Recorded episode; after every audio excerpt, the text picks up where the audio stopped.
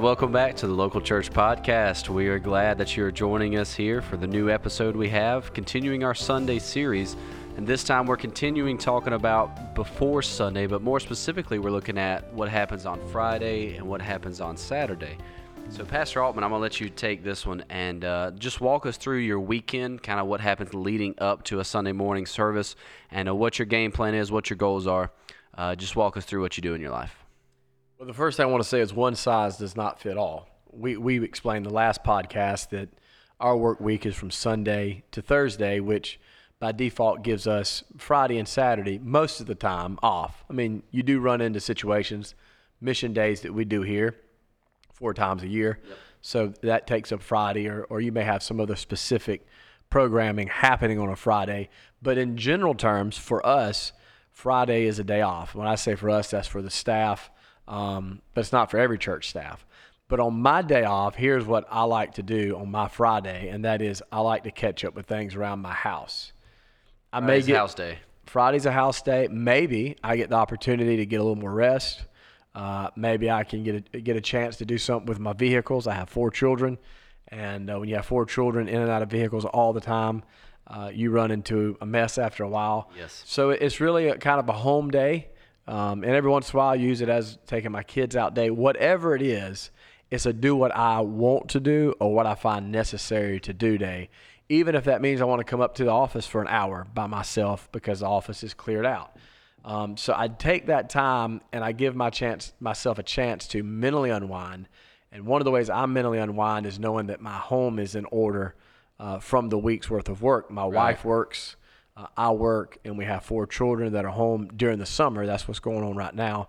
Uh, so Fridays is is that catch up day, if you will, or that day to get things in order and to relax. But most importantly, importantly, do things that I know that are good for my mental health going into Sunday. Because not right. doing things mentally healthy on Friday can run into a bad Sunday real real Definitely. quick. Yeah, yeah. And I know um, for our audience, we may have some leaders out there who are um, unpaid volunteer staff, right? You maybe preach on Sundays for your church, or you do the music, or whatever it may be, and you have a regular work week, I guess, Monday through Friday.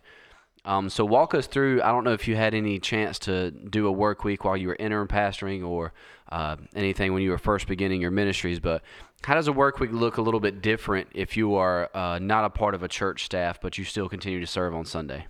Having a job outside of the church and still serving in a primary position within the church can be extremely exciting.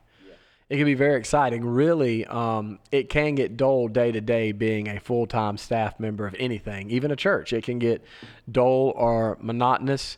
Uh, you can lose sight of your Sunday. You can mm-hmm. lose sight of your teaching. Uh, you can lose sight of the people uh, through the paperwork or through the programming. It's easy to lose sight when you are um, when you do it as a profession, if you will. So it does look different when you work all work a full time regular job and then volunteer for a primary position within your church. But here's what I would say is that I find it very exciting. I've done it. Um, it gave me something to look forward to. Yeah. Uh, in my spare time, I look forward to writing my lesson.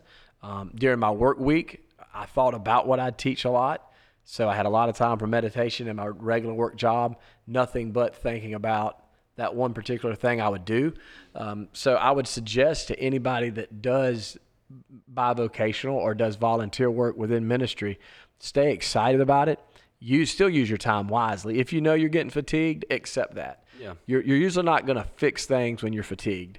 And if you do fix them, it's usually not going to be right. Or your best, yeah. It's not going to be your best. I mean, think about when you're tired of putting together the chairs you and I are sitting in.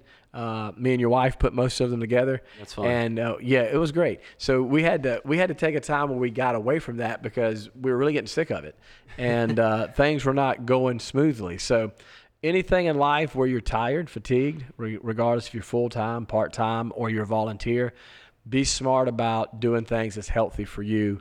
Uh, but again, if you do this as a volunteer basis, I have found that overall to be more exciting, maybe not more profitable, right? But definitely more exciting uh, for you. And, and so I'd say for those that are doing it part time to keep the joy uh, in front of you and don't get overburdened with it. Just enjoy what you're getting called to do. Yeah, and it definitely does change from a volunteer to a paid, um, I guess, staff person's ability to, to work or ability to, to be able to spend that time there.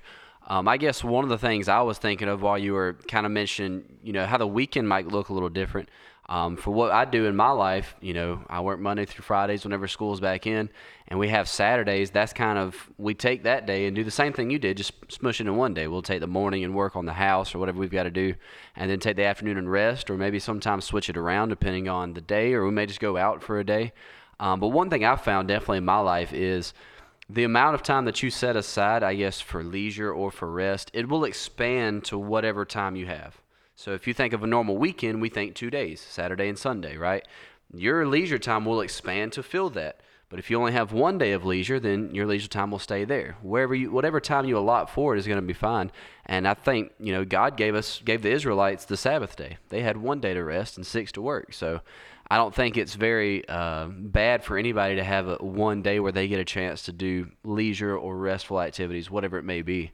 One piece of advice would be let nothing be your god but your God. Right. Right. God is God is God. And what can happen is uh, pastors that are driven, and they're driven for a reason, or leaders that are driven for a reason. They love their ministry. Mm-hmm. My oldest son is here with me at the office. My kids are often with me at the office, trying to keep them busy doing something within the church that makes them productive and feel involved and develops them. Driven people often find themselves uh, feeling a little guilt about on their leisure day, they like to work. Mm-hmm. But if that's what's good for them mentally, if they're not exhausted by it, if they're edified by it, don't feel guilty about going to do some more work. Don't yeah. feel guilty about taking your children along with you and discipling them with that. I've had many days when I was off and I was here and I was just as refreshed when I left as when I showed up. Right. It's just how it works. So you can let leisure leisure can become an issue just as much as work or vice versa. So that balance of knowing what you need personally by knowing God personally is, is always important. But mm-hmm. yeah, so Friday, I, I really make that a, a time where I know I'm not strapped to do leisure nor work. I can do what I what I please and what I know uh, that is good for me on that day. And sometimes for me, it's good to walk out the house and leave it a mess. Sometimes that's just good. Sometimes that works for me. Sometimes it's good for me to uh, to drive Get off, drive around. Well, we'll catch it. We'll catch it later. Sometimes it's not the time, and you have yeah. to balance that. So ministry, you get some leisure time, uh, but that leisure time is definitely not lazy time. It's time where you do purposely, intentionally put things in your path that helps you rest and relax and feel fulfilled uh, in your on your day off. Yeah, definitely. Um, I guess the last thing I would like to discuss about before Sunday, what happens uh, for a pastor, for a leader um, that happens before their Sunday, maybe on the weekend. Um, talk me through some of your sermon prep because I know you prep during the week, and we talked about that in the last episode. Uh, but what does it look like, kind of, I guess, refreshing that in your brain on a Saturday or even a Sunday morning? How does that process go in, in terms of your sermon? If I can find someone to talk to on Friday or Saturday about my message, I find someone to talk to them about it, share my ideas with them. I love to do that. Uh, usually Fridays I do end up up here, even though I just finished writing my sermon on Thursday. I'm usually rereading it, um, checking it out. We uh, we had uh, was it Fourth of July weekend just went through. Saturday afternoon I was up here with my four my four boys while Tara was grocery shopping, uh, doing something she needed to do, and I'm up here on Saturday afternoon uh, about 5:30 just picking up the office, tidying it up, and I had my sermon printed, and I made my boys sit around the same table we're sitting around, and I read them my sermon. Um, so you know, it varies on how I, I re, uh, how I do it, but I always like to reread it. Um, get some practice in, yeah. Get, get some practice in and start thinking, how am I going to convey this idea? And what I found to be super surprising is Thursday I can finish my message, and by Friday when I look over it, I'm I'm finding ways to simplify that thought into my 30 or 40 minute window I've got to preach because usually I write, way overwrite what I got the ability to preach in my time schedule. So, right. uh, whatever you do, meditate on it. If you know your message well enough, think on it, talk about it. Um, some people back away from it because they don't want to over uh, over-examine it to a flaw. Some people's nerves are different; their anxiety levels are different when they have to speak. So you can't overdo it, but I try to do it in a healthy way where, you know, where I know when I go to preach that I've I've looked over it well and I have it and uh, ready to go. Yeah, and that you've got a good cohesive thought that's going to make sense when you portray to people. I think that's very good. Um, I love the practicing. I think uh, we here at the office get a little bit of that every now and then uh, from coming over and just you know bouncing around ideas and everything. And that's always good to have somebody to talk to uh, before you go and preach or before you share your thought or even develop it. So. Um, I think that's all for uh, this week's episode of today's episode on our Sunday series before Sunday.